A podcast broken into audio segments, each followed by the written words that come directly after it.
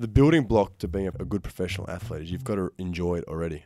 As soon as it turns into a chore, I just think the mental toll that that takes is really hard.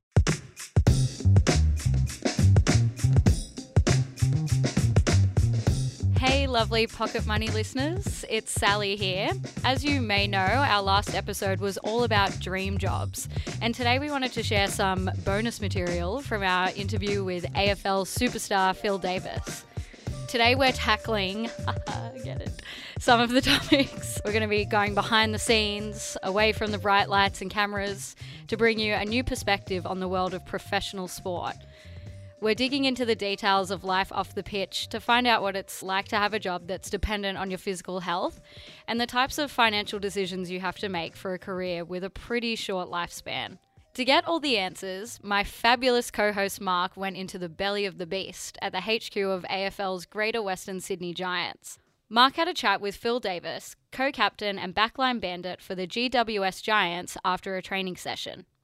Phil kicked off his career in 2008 with the Adelaide Crows and was one of the first uncontracted players to join the newly formed club in 2012. But as you'll find out, he's no one trick pony. Before we jump in, if this is your first time listening to Pocket Money, welcome aboard. Toss us a cheeky subscribe and promise me you'll share it with at least two mates. And yes, one of them can be your mum.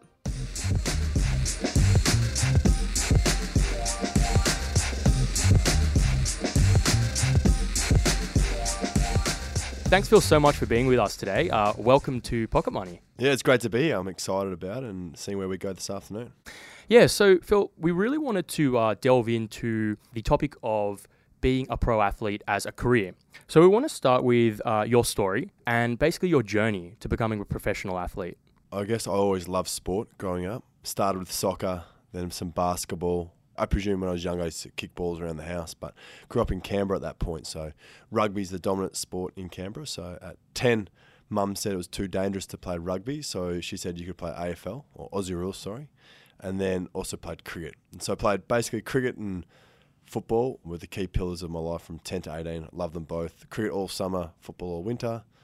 Uh, and I guess basketball was in there a little bit till I was about 15, and then I had to drop that. Um, and then I must admit, I wasn't very good at either. I was probably just okay at football and cricket.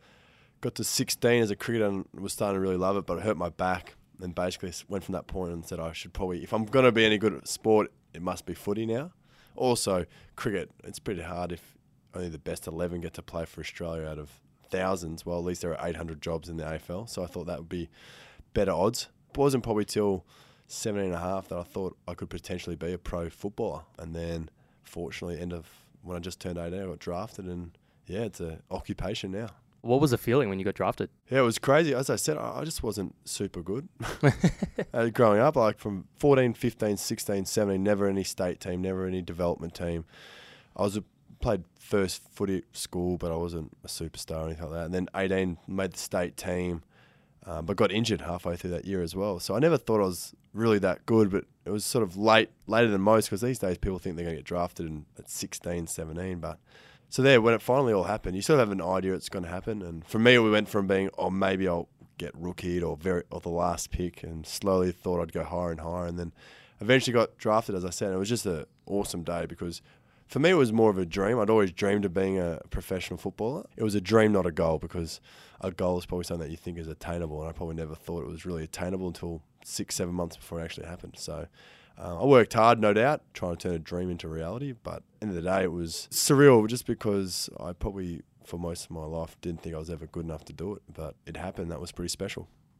What appealed to you about becoming a professional athlete? One thing I will say, when I thought I wanted to be a professional footballer, or dreamt about it, my parents were very good at telling me that my school studies had to be very good. So I never put all my eggs in one basket. So for me, it was always, I'd love to play in the AFL. Do I think it's going to happen? Probably not. But hey, if it happens, um, that'd be great. I'll work really hard just in case it all fell my way.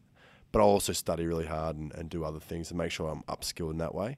I guess I just want to do it because I think it's innate in me to be the want to be the best for me. Like I don't necessarily want to be the best player in the competition, but I want to be the best version of myself. And that innate want to improve uh, and challenge myself probably led me to wanting to play in the professional because that's where get to do it full time and challenge yourself against the best and really, you know, that sort of pressure I think is important for, for self growth and development. Being a professional athlete in a whole range of sports, it's a dream for a lot of kids around the world. But they probably don't know the actual day to day activities and what's involved. It's obviously a very hard job. So maybe you could explain a bit about like what's a typical week involved Yeah. uh, in being a professional athlete in the AFL. Yeah, yeah, I'll tell you two weeks. Like there's pre-season, which is the physically most demanding time of the year, which is all of summer, and then in season, which is a little bit different, where you know the week is bookended by the match you've just played and the match you're, you're about to play. But I must admit, I always tell everyone that I do have a job in inverted commas. And that they're in the real world, and I live in this fantasy world of elite sport. It's just very different. So pre-season, we go Monday, Tuesday, Wednesday, Friday, Saturday morning, and we have Thursday and Sunday off. But Monday, Wednesday, Fridays are our big days. So we'll get to the club by seven, and we leave by four thirty ish. And so everyone's like, "Wow, you're running around that whole time?" And I'm like, "No, no, no, not the whole time." So we're getting at seven, and first hour is just preparing the body and checking in with physios to see that we're okay to train. Quick meeting for 10, 15 minutes. Outside for three hours. Some really physically taxing stuff. Recover for 45 minutes. It's midday. You know, stretch, ice baths, hot baths, massage if you need it. Then lunch for an hour, 12 to 1. And then we've got afternoon rotations, which consists of weights, indoor skills, Pilates, yoga, physio, massage, video sessions to learn more about the game. That's 1 till 4. And then as soon as it hits 4 o'clock, you got to do your own recovery to leave the day again. So that's generally ice baths. And then you're out by 4.30 and then you do that Monday, Wednesday, Friday. So the afternoons always vary, but always weights. And then Tuesdays is 8 until 1. And that's usually meetings um, where we learn more about the game and some like cross train, whether it be bike or the rower or whatever, and some skills. And then Saturday is just purely conditioning, which is just running or bike or something from 8 till 10. So that's a normal preseason week. So um, we've got a fair bit of time around the edges, but usually pretty exhausted, which is a bit of a catch 22. So when my girlfriend says, let's go out for dinner, sometimes I'll look at her and go, please not tonight. Just let me sleep on this couch. And then preseason completely flips. It's all about recovery. So Monday, just a short day, 8 till 12, do a meeting or two just to review the game on the weekend. Yep. Tuesday, get the body going, just a little bit, a little bit of weights, a little bit of a bike session, a little bit of kick of the footy, and then a bit of um, Pilates and stuff. Wednesday's our big day, which is basically the same as a preseason day, except just less training load. Thursday, day off again. Friday, very quick run around, meeting to plan for the next day. Saturday, play. So it's completely flipped. Preseason, all about physical exertion, uh, maximizing your body. In season's all about recovery and reviewing how you've played and, and move on. And I always like to say that the pre-season is physically demanding. I find the in-season very mentally demanding with the challenges of performance, the anxiety around that, the stresses that come with just performance week in, week out. Yeah, that's interesting because I, think a lot of people, kids especially, it's probably the opposite of what they think. They think Mm. During the season it's probably like frantic, and then in the preseason you're chilling, but it's Yeah, actually yeah. the seems It's like the it's the opposite. opposite. Yeah, yeah, yeah, it is. Yeah, which yeah. makes sense. Well, that's the thing is that like the weeks just blend in during both, but for different reasons. You're sort of catching your tail a little bit in season because you just want to make sure your body's 100% because everyone gets their six monthly reviews or 12 monthly re- reviews in the real world. We get a weekly review of how we're going, and you just want to be make sure that you're 100% right. Well, preseason, it just rolls in because it's hard session after hard session. You're just getting this groove where your body's just getting bashed, but it's just completely different. And they both require different skill sets to, to survive and thrive. What would you say makes up a dream job then? I think a dream job to me is one where you get personal fulfillment. You know, some people get personal fulfillment from helping other people. Some people get it from improving themselves as a priority or whatever can give you a, a set of circumstances where you can feel fulfilled and be happy. I think that's the dream job. You know, obviously remuneration's important as well. You want to make sure you get paid so you can provide for yourself and your family. But I get that out of football. I get this great sense of one, I get to improve every day. It's awesome. Like I've got endless scope for improvement. But two, I can help other people improve, which is also really exciting. And then three, I'm a part of something that's bigger than myself. So for me, that's why a dream job and trying to think about what I can do after football that fits those sort of three criteria will be a bit different. Just to kind of cap off this whole sort of segment about being a professional athlete as a full time job, uh, what would you tell a kid uh, that has becoming a pro athlete as a dream? The building block to being a, good professional athlete is you've got to enjoy it already. As soon as it turns into a chore or something that you're like, I need to do it, blah, blah, blah. I just think the mental toll that that takes is really hard. And for me, gratitude and, you know, perspective right now is so important because it is a job. It's not what it was like when I was 12, you know, running around carefree, playing with my mates, because it was an escape from school. For me now, it's, this is what I do. And that has a different toll on you than um, the freedom. So if I'm talking to young kids, I'm like, make sure you love it. That's what keeps you in the game because this game has more challenges as a professional athlete than it did as an amateur athlete. If you can make sure that you enjoy it and then get the basic fundamentals correct at a young age, that puts you in a great position from a skill point of view because you know everything builds off how you kick, handball, mark, shoot, whatever it is, your forehand, back, everything builds from the basic fundamentals. So if you get really sound technique in that, and then from a mental point of view, you just got to learn really good skills early age. You've got to deal with disappointment, deal with failure. You can't hide from this stuff before you get there. You accept that you'll make mistakes. Things won't go your way, but also be humble when things do go your way and understand that, hey, your day in the sun doesn't last forever. That's great advice. Uh, so, Phil, I want to now move on to more of the nitty gritty side of the uh, finances of being a professional athlete. So, I wanted to start with how does generally the finance side of being a pro athlete work? If you could maybe just give us a big picture of like you obviously get your salary, there's sponsorships, there's all that kind of stuff. How does it all sort of fit in together?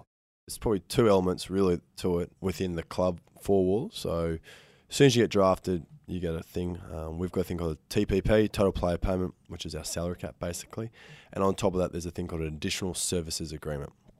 And basically, what that means is if you're willing to do extra work for the club, they can pay you for it. So you want to be on a banner or whatever it is. So how it works is you will get a wage for playing football, and then there's a, an extra. I think there's the salary cap at the moment is twelve and a half mil, and then our ASA is a million more. And so players will get their share of the twelve and a half million or whatever it is, and then some players will get a little bit more out of that. And that's your main source of income is from the club.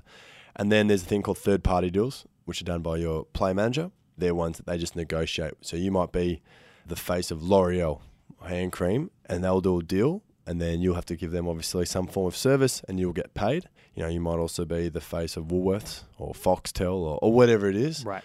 And then your manager does that bit. So you've got money coming from the club, which can be two components. And then if you've got extra money, which um, can come from third party deals. And also there's imaging but that sort of is through the AFLPA run that, and that comes here just for using your image. So oh, right. on those little cards, so every yep. time a kid buys a pack of cards, if if my name's in it, I get five cents, and they just tally that up over the year, and um, you get a little check from that as well.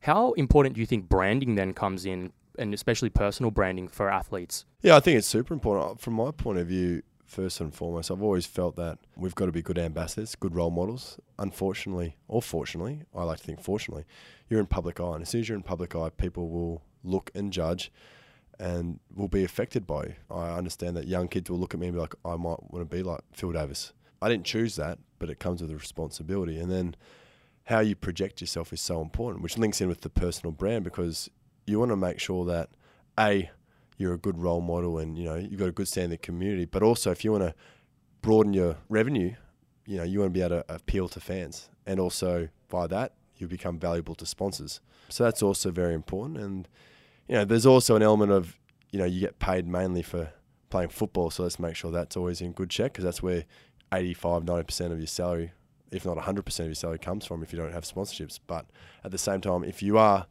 able to position yourself and show that your brand is good and relatable, um, there's ov- obviously other avenues if you can do that. I wanted to delve into the nitty gritty of expenses as an athlete. For example, like what's covered by the team and what's covered by you when it comes to, say, for example, like your gear and nutrition. We're pretty fortunate that most of our large portions of gear and also nutrition is covered by the club because they see such value in it. For example, gear, all my training gear for in season is paid for by the club. So we're sponsored by X Blades.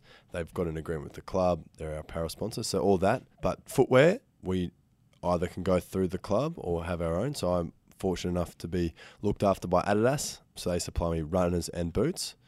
And then talking about training gear. So if you're off season, players have to fund their own gear in the off season. They can wear Giants gear if they want to, but normally players want to wear fluoro orange in a gym, in a public gym. Once again, fortunately, Adidas are terrific to me and they, they kit me out. So it's an expense that I'm very fortunate to miss out. But a lot of players, you know, 80% of players will have to go and buy their own training gear. using a gym, we have to pay for, a, unless we want to come to the club gym. So if you know it, you have to pay for your own gym membership. If you want to get physio in the off season, unless you can come to the club somehow, you have to go and pay for your own physio. Same with massage. You know, even when in our off season when we're not here, you know, I'm still running over 30 k's and doing three two-hour sessions by myself plus weights. That's just in my holidays, in inverted commas.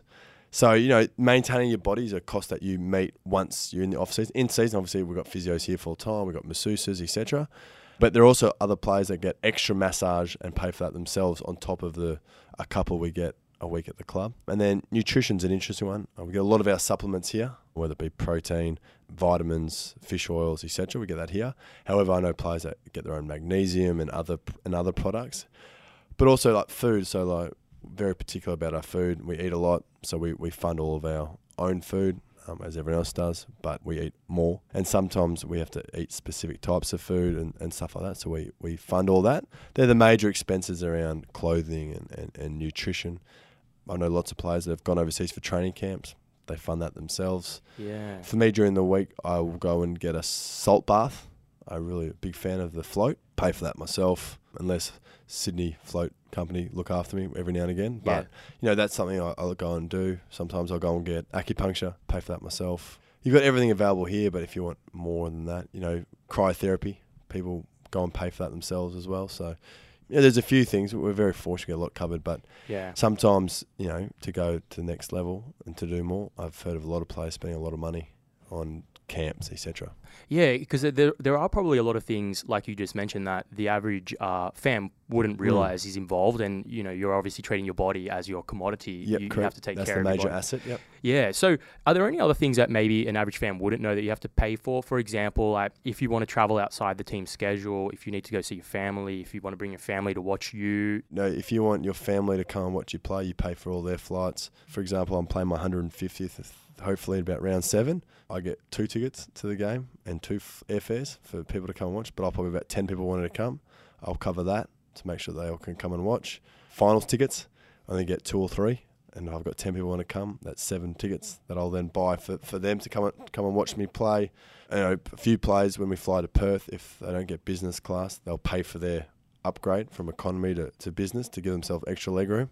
So you know those kind of things. You know, you pay for your family, pay, and if you want to fly anywhere, you pay for yourself unless it's for a game. Anything purely team in in the team schedule, the club cover, but anything outside of that, it's left up to us. I wanted to shift a bit now to the topic of injuries. So, I was wondering how concerned you are, or how much you think about your health being tied to your livelihood. Oh no, there's definitely a, a huge element of understanding. You know, you talk about the stuff that we put our body through just before. I'm willing to spend a few thousand, ten thousand dollars a year on my body because if that makes me better, my salary should increase more than that. But it's not also it's also longevity. You know, once my body slows down enough, they'll kick me out pretty quickly, and that's it. Your body is just so important. So understanding that it is your major asset and treating it that way. One for immediate performance, but two longevity, and that's an important thing you've got to learn as fast as possible because investing in that is your best investment. Because as you say, if you, if I can't play or not play well, my uh, livelihood is deeply affected. Obviously, you see that in a lot of professional athletes, like uh, boxing, for example, where you know longevity does really come into it and um, does impact them later on. I wanted to also talk to you about the impact of team selection. So uh, you've spoken openly in the past about moving from Adelaide to the Giants and how the first couple of years were a bit difficult. How important is team selection to your career as a professional athlete? massive. So we've got a list of 45 players, only 22 can play each week. And there are two types of contracts. I'll touch on as well from a financial point of view. One is it's a base payment, but every match you play, you get a fee.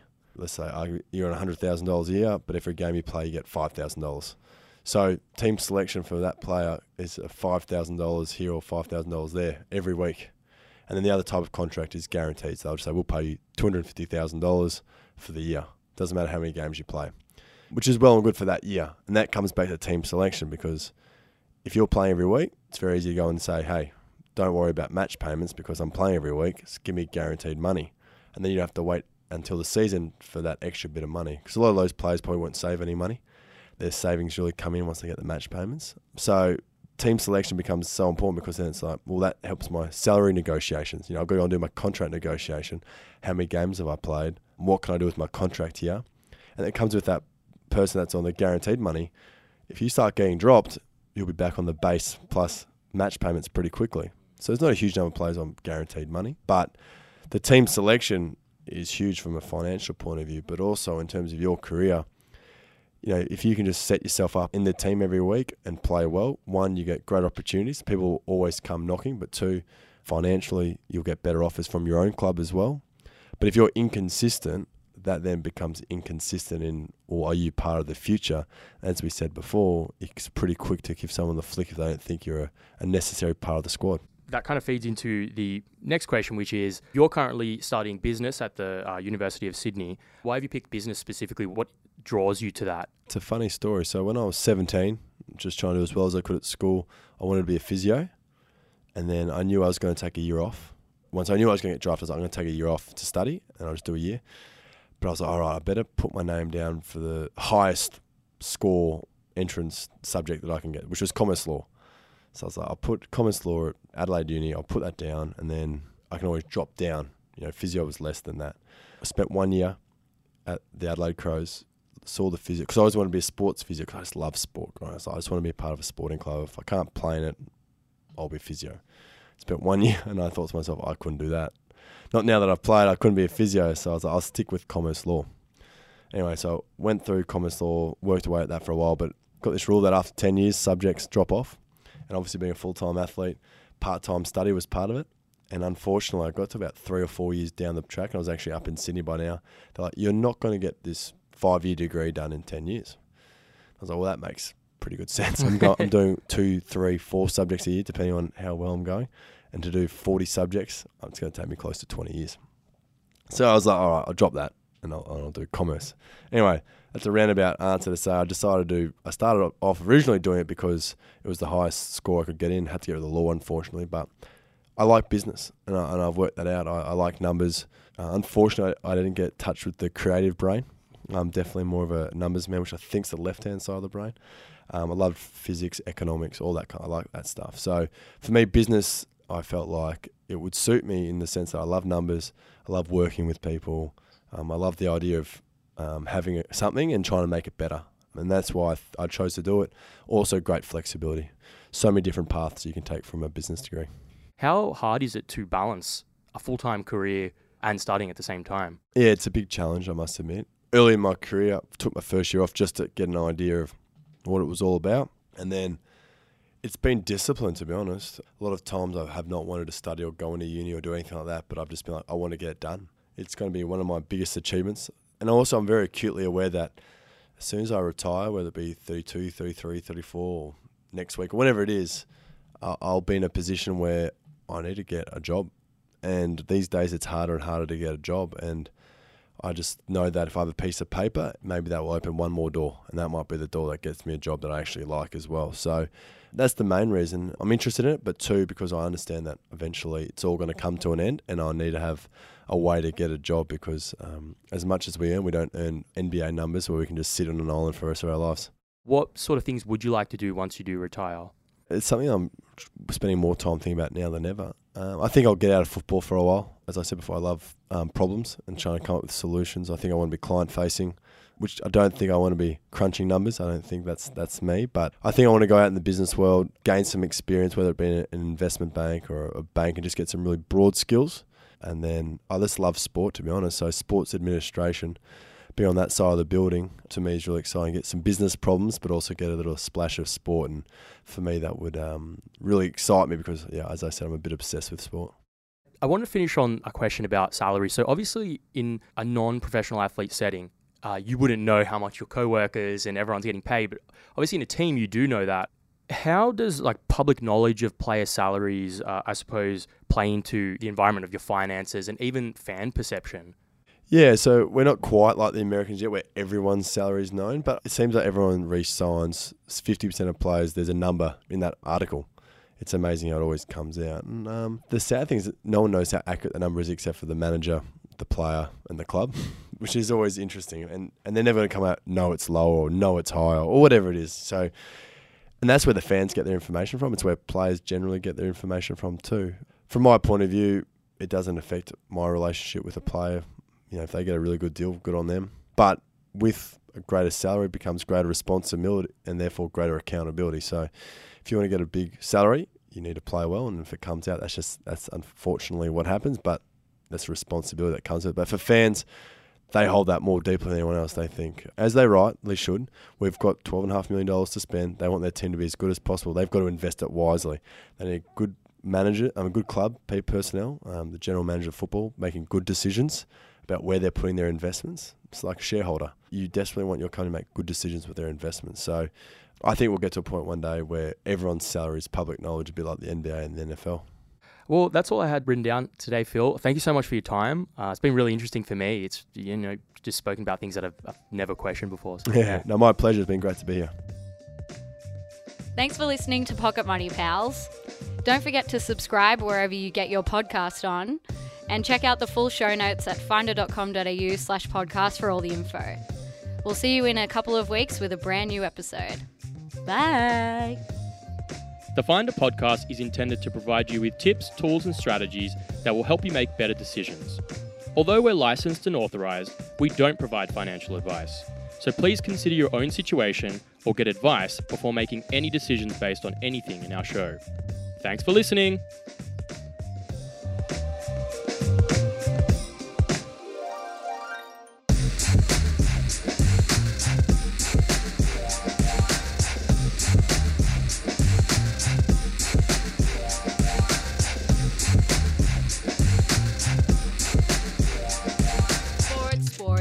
Sports, sports, sports, sports, sports.